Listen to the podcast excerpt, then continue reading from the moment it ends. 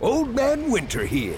If I had it my way, it would stay winter all year long. Short days, wind chill, black ice, and a good polar vortex. Oh, heaven. Wait, is it getting warm in here? Your cold snap is over, Old Man Winter. Spring has arrived. Spring. Spring is here, which means it's the perfect time to get away in the Hyundai you've always wanted. Visit the Hyundai Getaway Sales Event, where you can get great deals on all of our award-winning Hyundai models, like the tech-filled Tucson and Kona, as well as the spacious Palisade. Enjoy wherever you go with the peace of mind that comes with America's best warranty and 3 years or 36,000 miles of complimentary maintenance. But hurry in. These deals won't last. Add more joy to your journey at the Hyundai Getaway Sales Event. Now get 0% APR or up to $1,500 bonus cash on the Hyundai Tucson. Now, during the Hyundai Getaway Sales Event. Offers end soon. Call 562-314-4603 for details.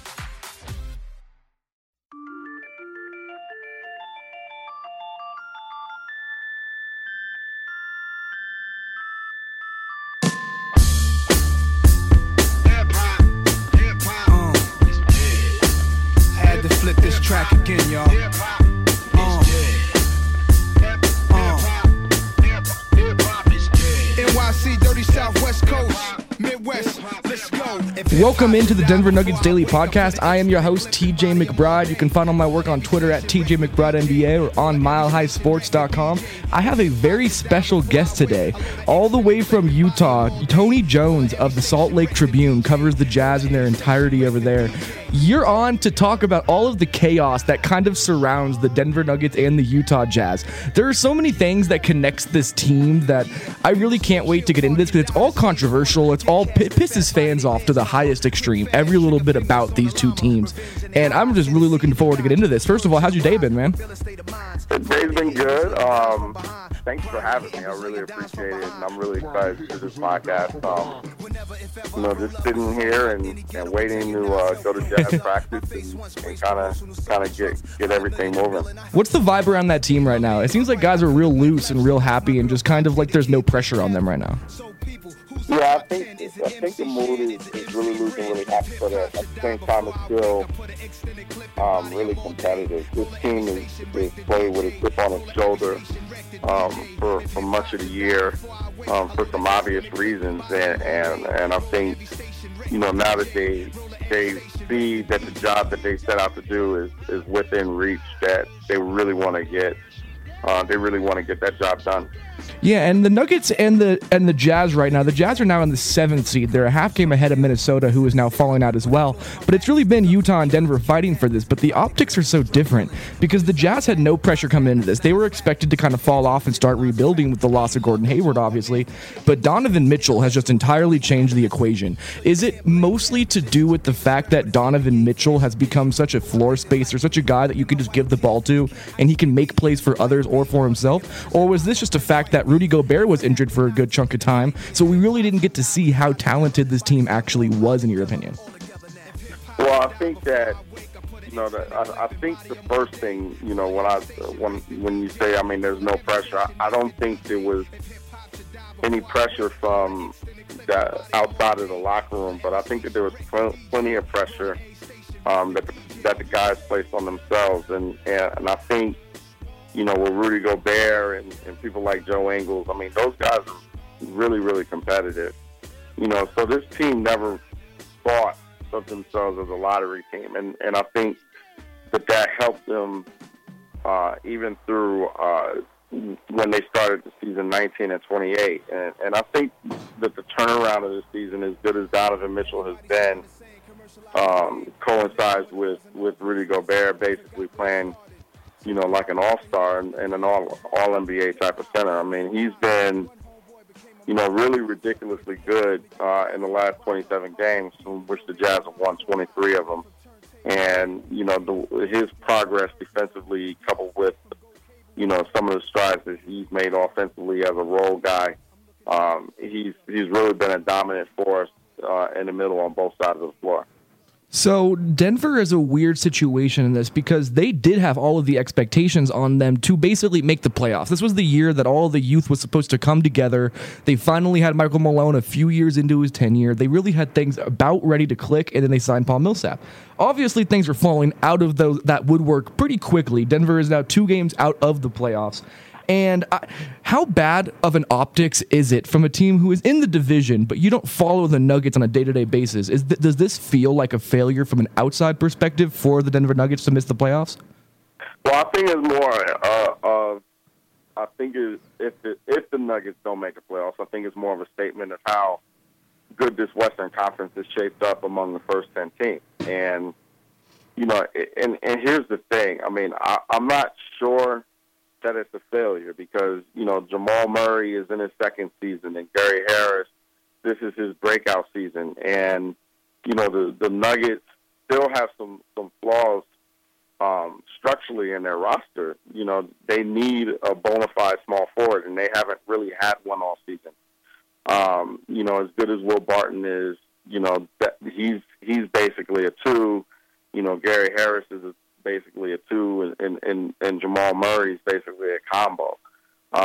You know, so, you know, combine that and the fact that, you know, they missed Paul Millsap for so much of the season, and then when he did come back, you know, you had to go through the reintegration process. You know, I'm not sure that it's this object failure that people will want to make it out to be. I mean, because, you know, I think that the other 9 teams or the other 8 teams in the Western Conference are really good as well. And, you know, I don't think that things are dead for Denver at all. I mean, I think, you know, they're down 2. I mean, obviously, you know, Tuesday night at Toronto, that's kind of a must-win. They have to figure out a way to get out of this current road trip alive. But if they can do that, I mean, you know, Minnesota did everybody a solid last night. I mean, they lost to Memphis at home. You know, so I think that, you know, things are bunched up enough that you know, that Denver still has a chance, and Nuggets fans have to realize that, you know, Denver and Minnesota play each other twice down the stretch. So there's definitely still hope there. The one worry I have when it comes to Minnesota is purely the fact that if Minnesota wins one more division game, which happens to be against Utah later in the season, or if Denver even loses one of their division games, the tiebreaker is immediately locked up. The Nuggets will lose the tiebreaker with the Timberwolves, and that makes me very nervous considering how tight this playoff race is. Let me ask you this. On a scale of 1 to 10, how nervous are you of the Denver Nuggets catching the Utah Jazz or the Timberwolves in a playoff race? I mean, I think with the Jazz, I would probably go a 5 because I think that the Jazz have realized one of the things that the Jazz have realized that is that it's all about that their playoff viability is all about them. You know, so they've done a really good job of tuning out what's going on around them in the race and kind of focusing on what they have to do. Yeah, if that makes any sense. You know, they, you know, I mean, of course they scoreboard watch a little bit. Of course they, you know, they check the standings. But, you know, I think that they've taken the right mindset of, you know, hey, if we win the games that we need to win, then, you know, we just have to see where we're going to be at on April 11th. And, you know, and the Jazz have put themselves in position where they could get some breaks, and they put themselves in a position, you know, by going 23-4 in the last 27 games, where they've set themselves up with a bit of a margin for error. You know, so they have big games coming up. I mean, there's a big game Wednesday against Boston for the Jazz. The Jazz lost to Atlanta last week, so Friday against Memphis is a big game. All of it is a big game. And obviously, you know, at Minnesota on Sunday is going to be really huge for them as well. So it'll be interesting to see how the Jazz fare down the stretch. But, you know, I think that they're trying to look forward instead of looking behind, if that makes any sense.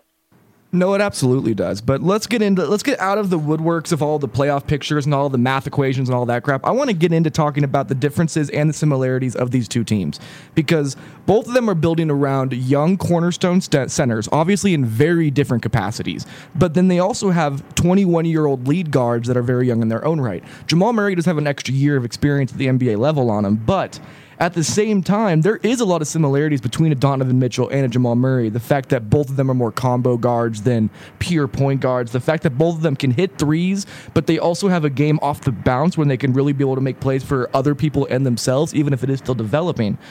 My question to you is, let's just get it all out there. First and foremost, would you rather start building a team around Donovan Mitchell or a guy like Jamal Murray? I'd probably rather start building a team around Donovan Mitchell. Yeah. I'd probably take the probably out of it, for a couple of reasons.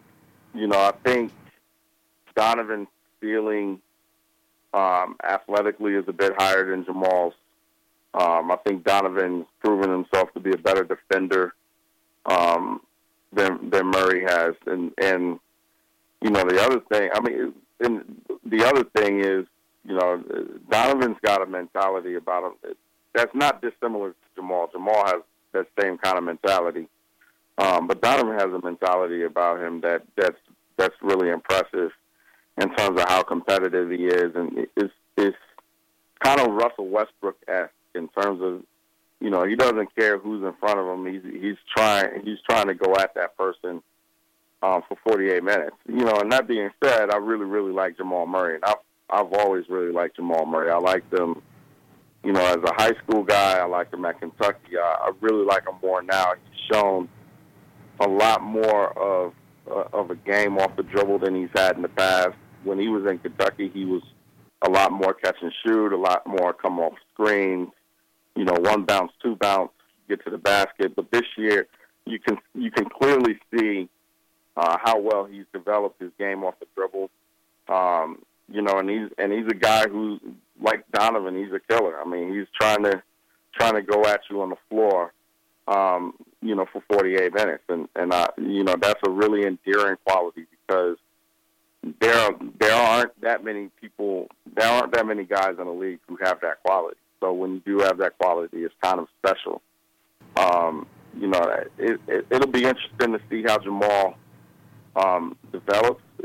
And obviously, it'll be interesting to see how Donovan develops. But if you had to ask me today, I'd take Donovan as a guy that I would build around. I actually agree with that. I as much as I love Jamal Murray, and I don't want this to be a let's bash Jamal Murray party, because Jamal has been great this year in his second year. He's averaging like almost 17 a game. He's been a whole nother level of shooting, but I do agree with you that the defense and the ability for the fact that he just walked in as a rookie, which doesn't make sense, that lead guards in the Western Conference of all places, in the Northwest Division of all places, can come in and start producing like this immediately. But what I thought was so interesting that you said was that personality, that mindset of being a killer.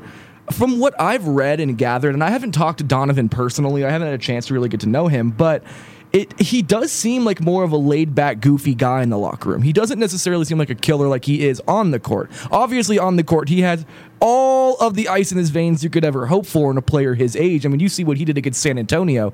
But at the same time, isn't he a little bit more relaxed and a little bit more, what's the term? I guess just goofy and funny and more fluid off the court? Yeah, he definitely is. And, the word I'd use, with him, he's respectful, and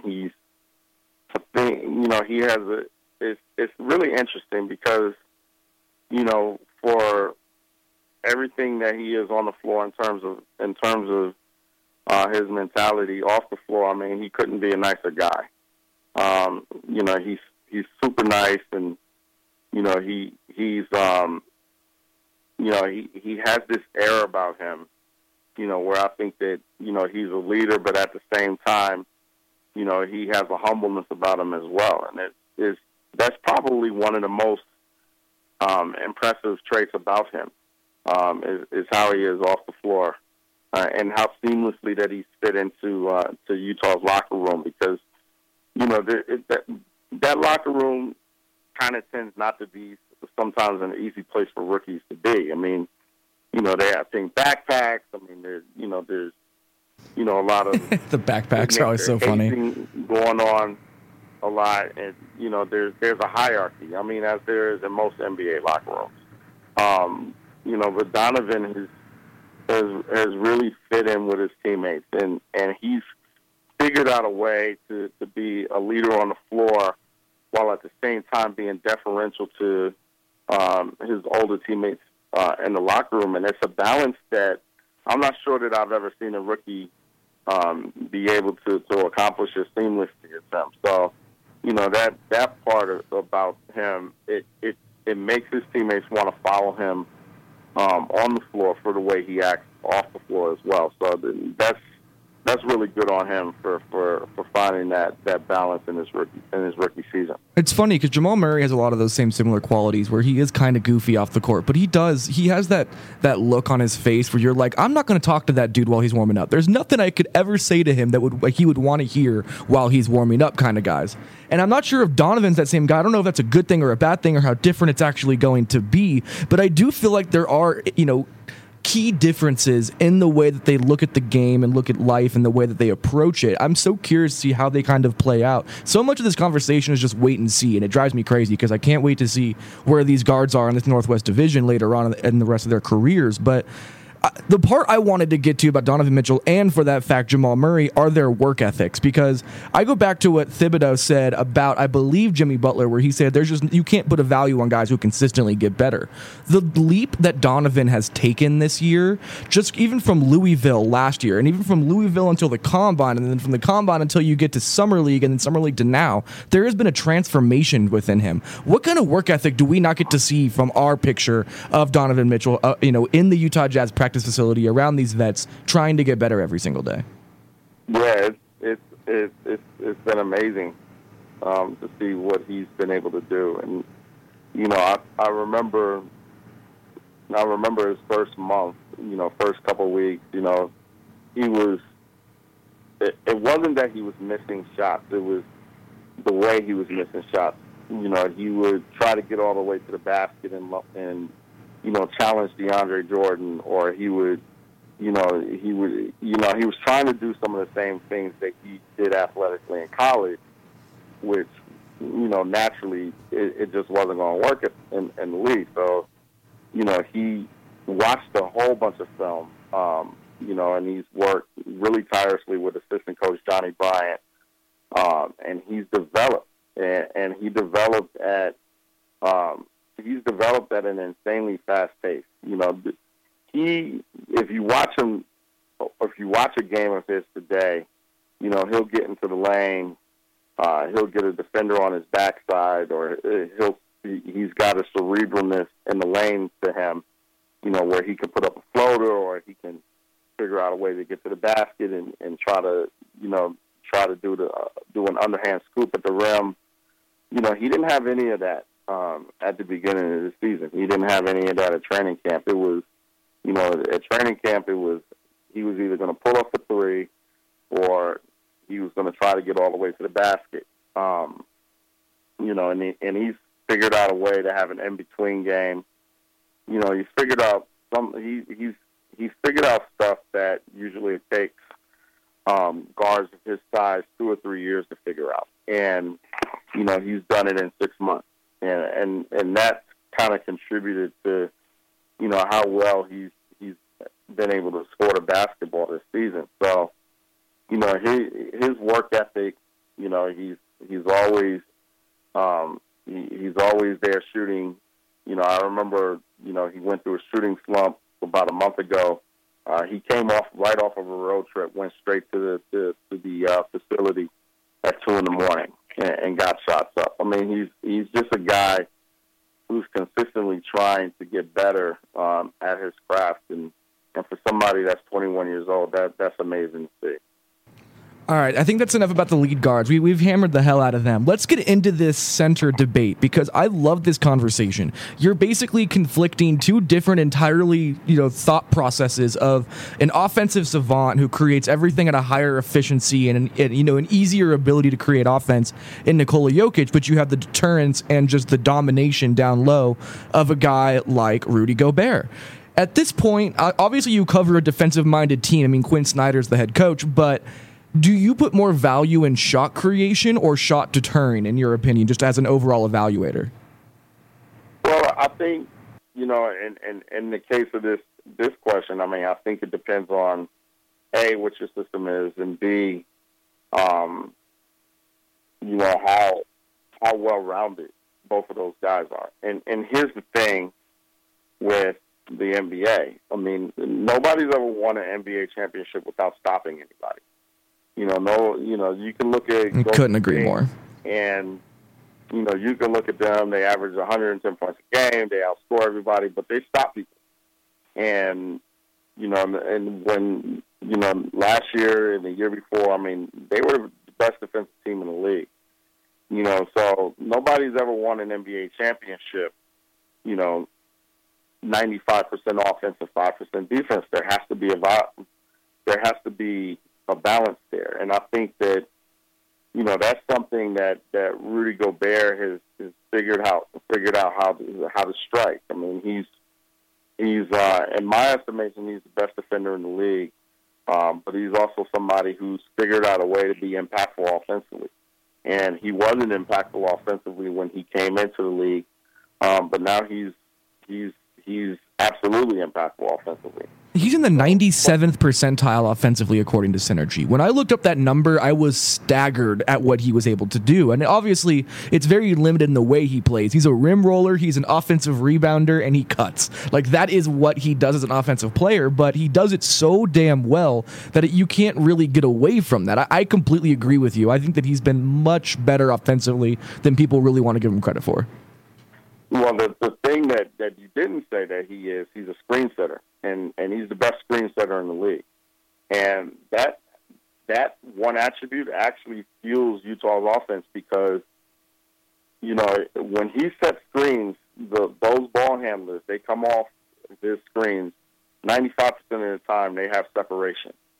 And when, you know, I've seen my share of bad screeners where, you know, the ball handler comes off and there's no separation and the defender is right there.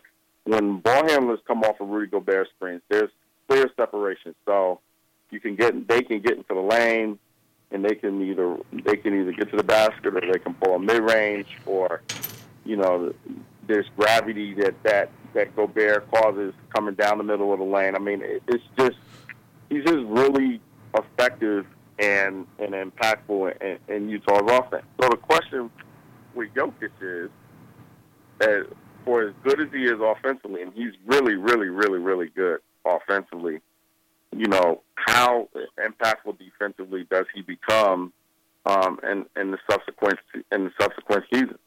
And that's the question I have with Jokic.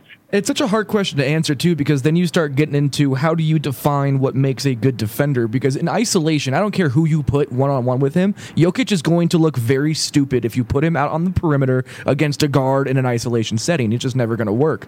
What does work well with him, especially when he's paired with Paul Millsap, is that the rebounding rate goes up and the foul rate goes down. So they are ending possessions quickly on the defensive end, but they're also not fouling guys. They're not giving away free points, and they also contest a hell of a lot of shots when they're together too. I think that's the only way you're going to get Nikola Jokic to be a passable defender. It's that Marc Gasol, you know, school of thought of don't foul, you know, make sure you contest every shot and do your work early positionally. And I think that's the only way you're ever going to get him to get to a passable level, and that requires so much engagement. And for somebody who, let's be real, is not in the best shape of their life or an NBA shape type of a body, he exerts so much energy offensively. It's hard to get him to buckle down for 48 minutes and defend at that level with his mind and with his body the way he does offensively. That's the biggest drawback for Nikola Jokic right now, and I think once he can figure out how he can adapt and give effort on both ends of the floor and be able to think his way through the game defensively, he'll be able to take quite a leap forward, in my opinion.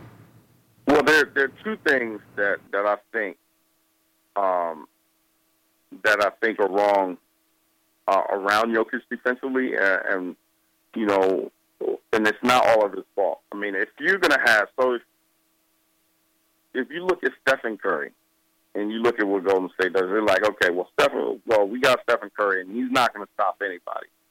So what we're going to do is we're going to build around him defensively. And that's what Golden State's been able to do.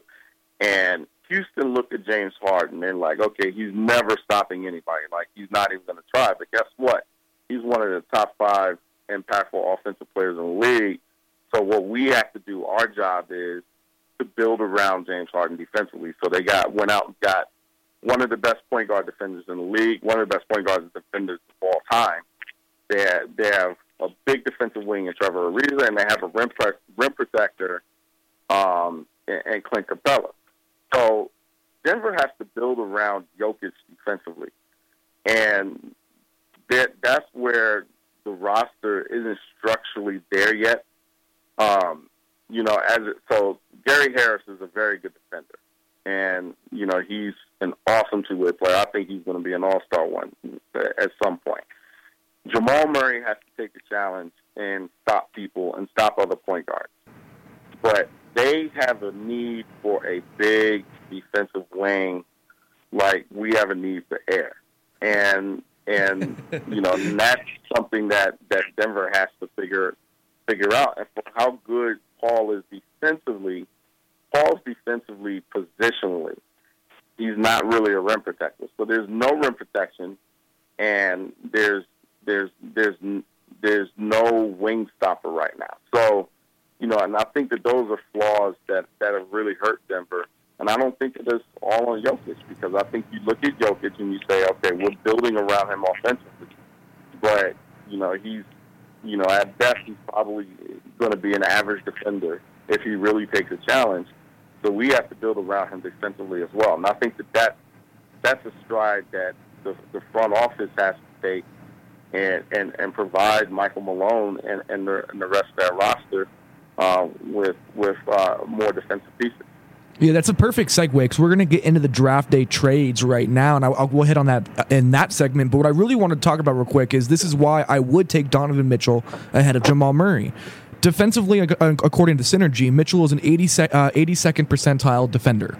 That's a ridiculously good number for a lead guard as a rookie. Jamal Murray is in the 8th percentile. That is atrocious. That is abysmal. That is awful. Every terrible adjective you can use for Jamal Murray's defense. And when you don't have anybody defending at the point of attack, Nikola Jokic, whether he's dropping or hedging, is basically just a sitting duck for a 2-on-1 game to annihilate him, no matter who it is. I mean, any pick and roll team can really get over Nikola Jokic if it's 2-on-1 and you have no point of attack defense whatsoever. So I do completely agree with you that there is a roster issue here with Nikola Jokic's defense, and a lot of it has to do with Jamal Murray not giving everything he has at the point of attack defensively, and that has led to just a complete, I don't even know, it's just a walkway into the lane for the Nuggets a lot of times if they're not hedging hard. And it has just been bad a couple times watching that. You still there, by the way? Sorry, this construction is crazy in here, so I have to keep muting in and out. But, by the way, if you're hearing a bunch of crazy noises, there is drilling happening literally above my head in the studio right now, so sorry if you're hearing that the whole way through. But let's get into these draft day trades, because that's what everyone wants to talk about when the Nuggets and Jazz become a topic of conversation. Everybody wants to talk about how the Nuggets sent Donovan Mitchell and Rudy Gobert, who they picked for the Jazz, which just isn't necessarily true, that basically gave you guys your entire core that you are now building around. What are your optics of that situation as someone who covers the Jazz and not the Nuggets? Well, I think the thing with Rudy Gobert, I think that was more the Jazz because, you know, I think that the Jazz had him. Rudy Gobert was raw sushi in that free draft workout. But the Jazz had him in Jang of the Minnesota Timberwolves, and, you know, his competitiveness really endeared himself to none other than Jerry Sloan, and who was in that workout. And the Jazz, you know, really thought, okay, if we can develop this guy, he can be something.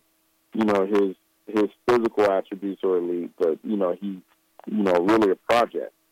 And, you know, I don't think anybody realized could have predicted how good Rudy Gobert would be. So, you know, even when, you know, Eric Green was a good player every year that year.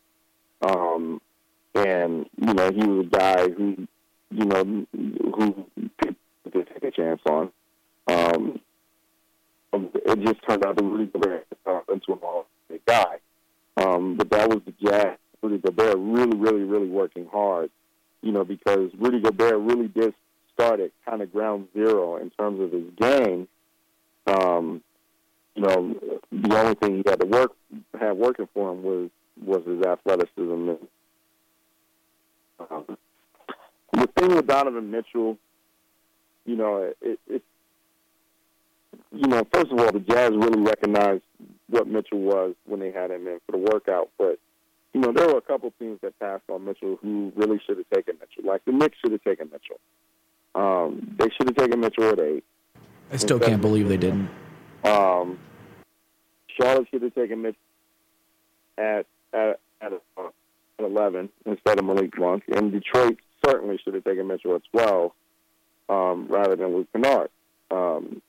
You know, so, you know, there were a couple of teams that passed on Mitchell. And I think, you know, I understand where Denver was in terms of where they were with their backcourt. You know, what is it, you know, how the Jazz did the same thing a couple of years ago when they had Rodney Hood slated to be their starting two guards, so they passed on Devin Booker and they took Trey Lyles. You know, so the Jazz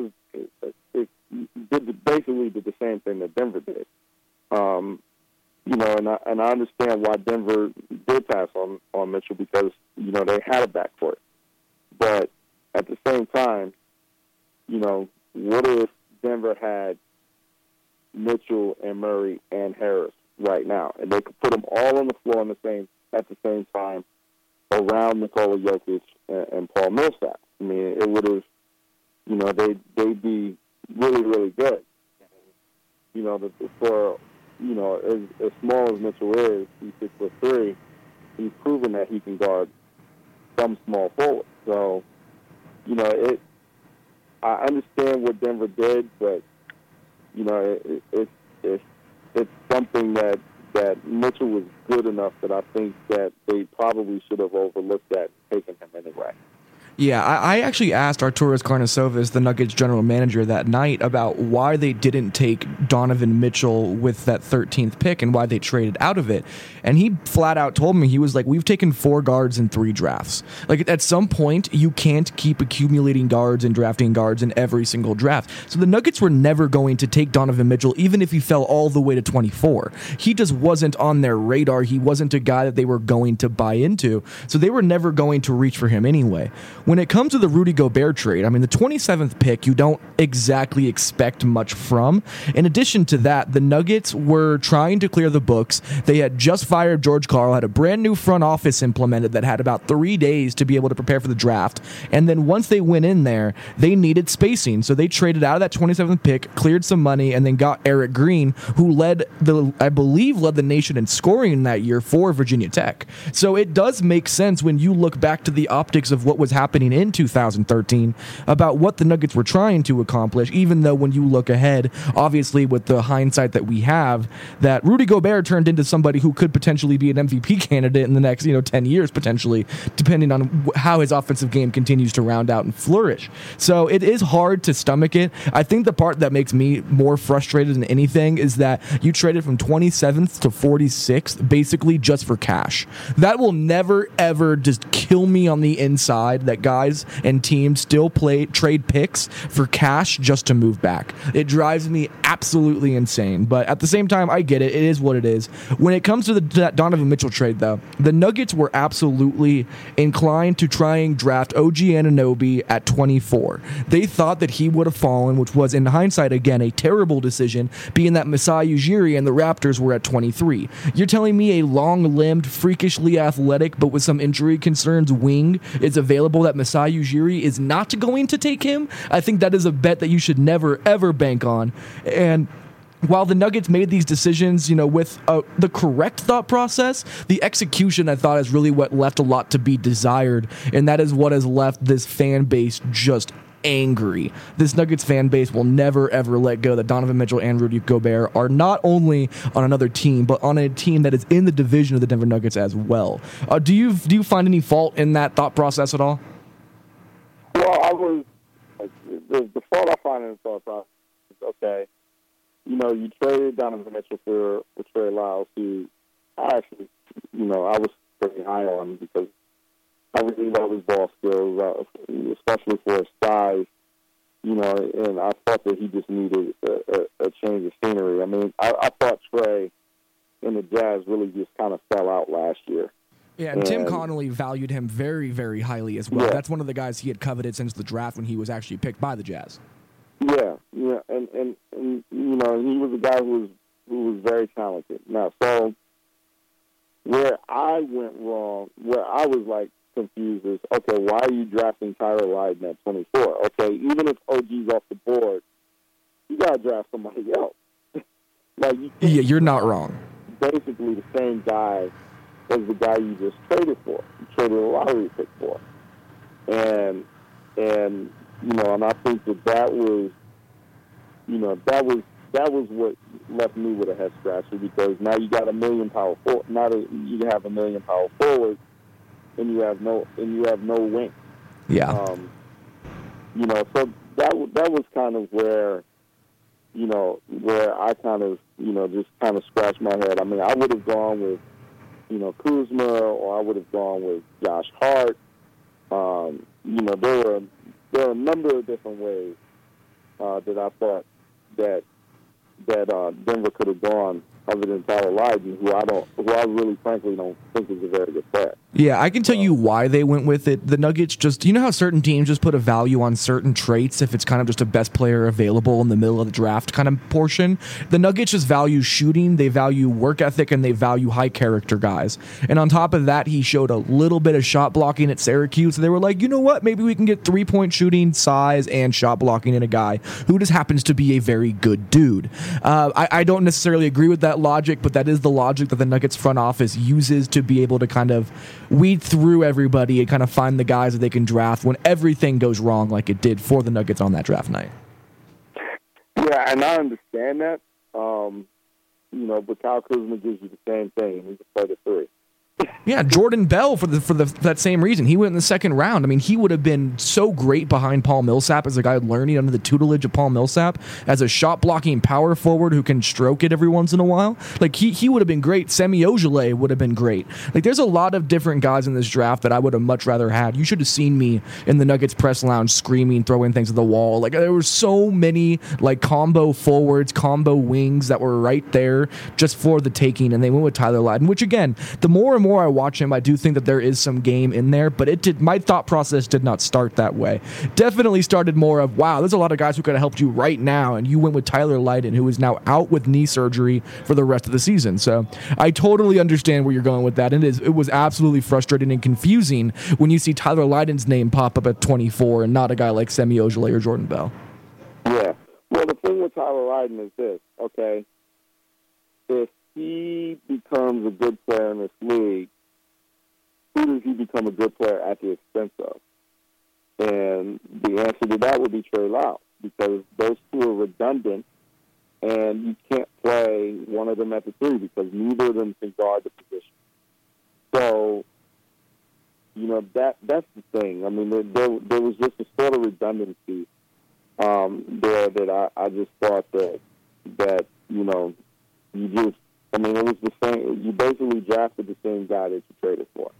Yeah, it was a panic move for sure. That's the gist that I got from this draft, is that everything fell apart at the last second, and they suddenly found themselves having no idea who to pick, which is all 100% a detriment and a problem that this Nuggets front office had to deal with, because they did. They fell apart at the end of that draft situation for sure.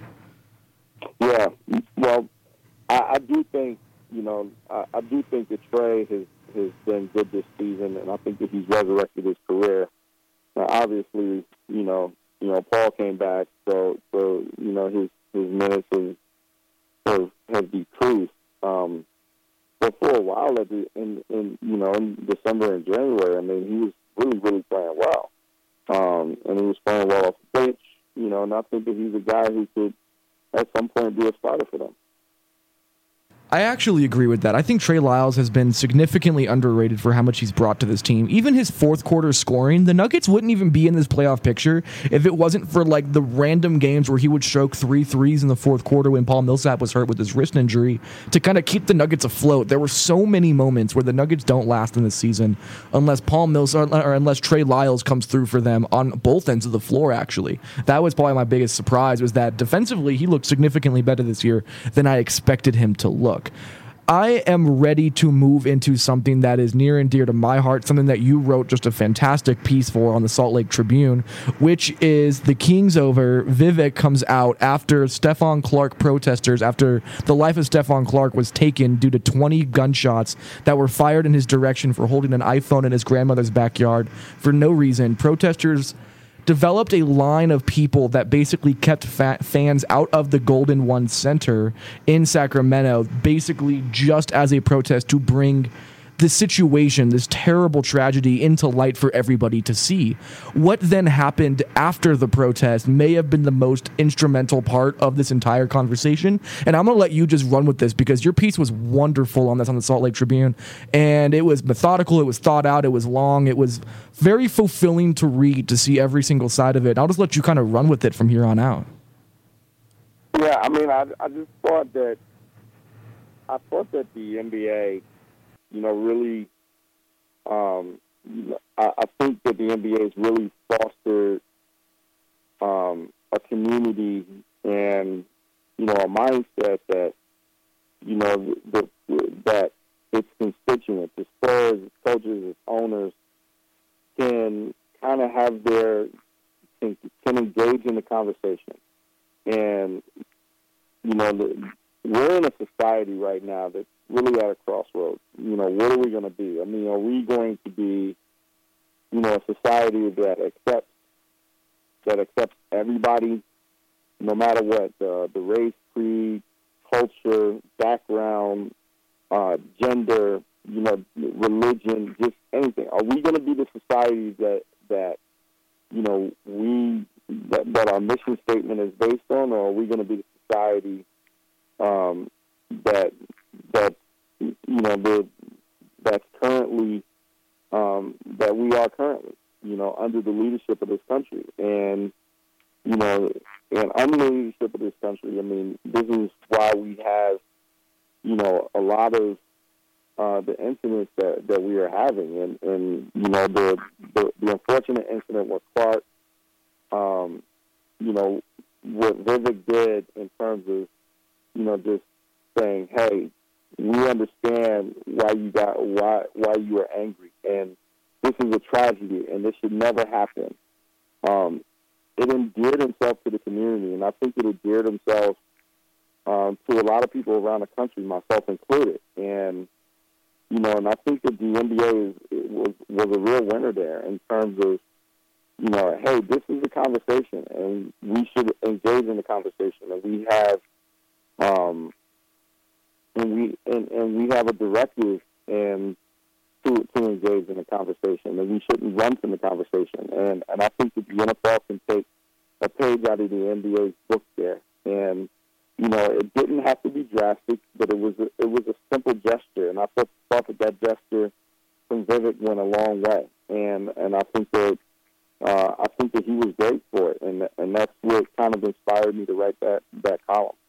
It's so important, too, because the NBA has always fostered this community that is very open-minded and progressive and wants to help the communities, and it isn't just for its own needs. There's no selfish motives, and I think that's what this really embodied is this shift of ownership and the way that Adam Silver has really helped kind of reshape this NBA back into this progressive, let's be honest, just not having old, rich, white owners who are basically in a completely different mind state from a completely different period of time, who have led to a more poisonous and toxic situation for a lot of individuals, mostly people of color, to deal with.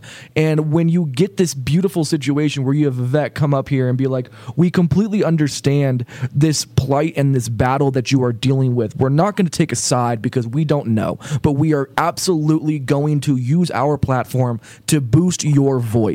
And when I saw that happen, that was really the comment for me that really hit to the core was that they weren't trying to pick a side. They just wanted so badly for this to be known, for it to be out in the world, for people to have to recognize it and have to understand that Stephon Clark was shot 20 times for absolutely no reason. And that was a beautiful, beautiful thing. And then the quote that you have in your article where Vivek says, "We of the Kings, we recognize your ability to protest peacefully, and we respect that. We of the Kings, we recognize that we have a big platform. It's a privilege, but it's also a big responsibility. It's a responsibility that we take very seriously." And he backed that up to a T.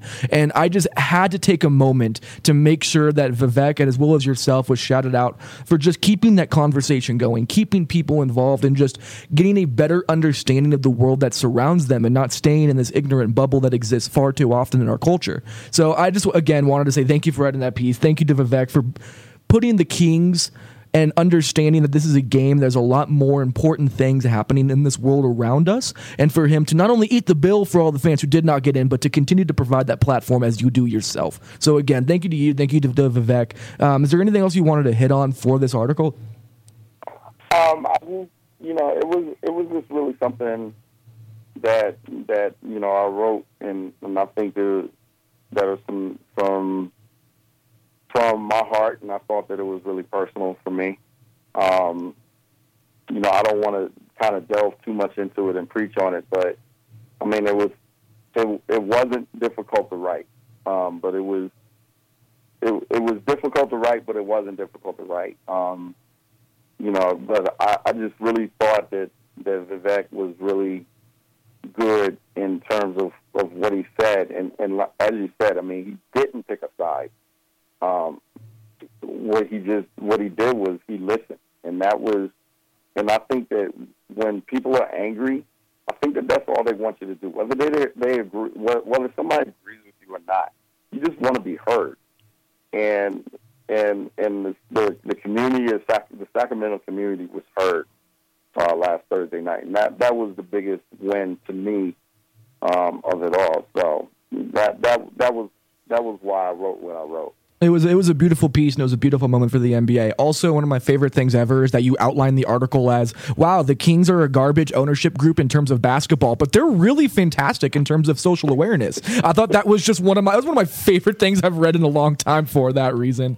But again, Tony, thank you so much for doing this podcast. The perspective of a guy who covers the Jazz is so needed for this Nuggets fan base who was really in their own bubble, as we already kind of said. So it's definitely going to provide a lot more insight into what the workings are, from the draft day trade to the different guys on different teams and things like that. So again, thank you so much. Go ahead and plug everything you can possibly plug about yourself while you still have time on the podcast. You can find me at Trip Jazz, TribJazz, or my personal account, T Jones SL Trip, TJONES SLTRIB. But other than that, I mean, I just try to come out and just try to work my behind off every day. So I really do thank you for having me on. This was a blast. I remember when you said, hey, let's do a podcast again. I was like, I definitely want to do a podcast with TJ. So well, I really appreciate that. You having me on. Oh, actually, I have two more random stupid questions before you get out of here. I was reading your bio, and it says you're a hip hop guy. So I have to hear what's on your playlist right now. Oh, okay. So I ran 4 miles yesterday. So what did I have on my playlist? I had Migos. I had Black Thought. I had Biggie and Tracy Lee. I had who else was on that playlist? I had a bunch of Rick Ross. Because it usually takes, for 4 miles for me, it usually takes me about 40 minutes. So I got to have about 15 songs, 15 tracks. Yeah. So I had those guys. I did have a Cardi B track. So my daughter would have loved that. The guilty pleasure comes out. Yeah, the Cardi B comes out. And I had some... I had Talib Kweli and Mos Def. Black Star will forever be a top five for me. That album was just so damn incredible from start to finish. It was the Black Star album. Oh, okay. I love that album. I love it. Black Thought does everything. Everything he touches is gold at this point. And then one last thing. I saw that you still play ball. Who is the player that you emulate most in pickup? Everybody calls me Khalid Al-Amin. Really? Yes. I did not expect that name drop to come out of nowhere. That was a complete left field throw out there. That's awesome. Yes. I tried to say Chris Paul, but they call me Khalid Al-Amin. So there's a difference in people's opinions of my game. That's amazing, man. Go get to practice. I know you still got work to do. Again, thank you so much for not only just writing that fantastic piece on Vivek, but as well as taking time for this podcast and putting out all the great work you do for the Salt Lake Tribune and this playoff push for the Utah Jazz. I hope you have so much fun for the rest of this time, but I also hope that you also get some time to sleep in the very near future. And beyond that, man, just thanks again. Thanks for having me, TJ. I really do. Appreciate it. I really appreciate it. God bless Peter Wax, Chuck, and Pope, Chop, Eldorado, George. Way back in the day, had all the brothers on the hill talking this way. They said, God, have mercy, L.A., Sunshine, and my DJ, Easy Lee, are from around the way. Jock, Philly, Phil, and Don D all way, but they're chillin'. Keith, KV, Steve-O, Ross, and A.F. Baroni. Tall ski and hung. We fight but our hands and nobody's a pawn. Got it.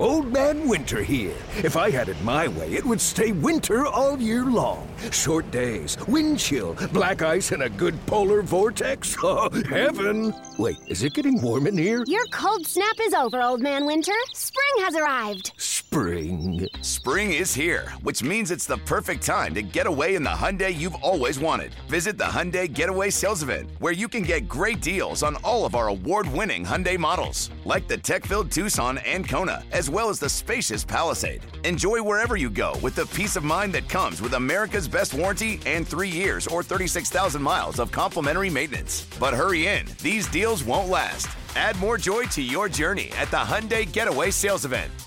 Now get 0% APR or up to $1,500 bonus cash on the Hyundai Tucson. Now, during the Hyundai Getaway Sales Event. Offers end soon. Call 562-314-4603 for details.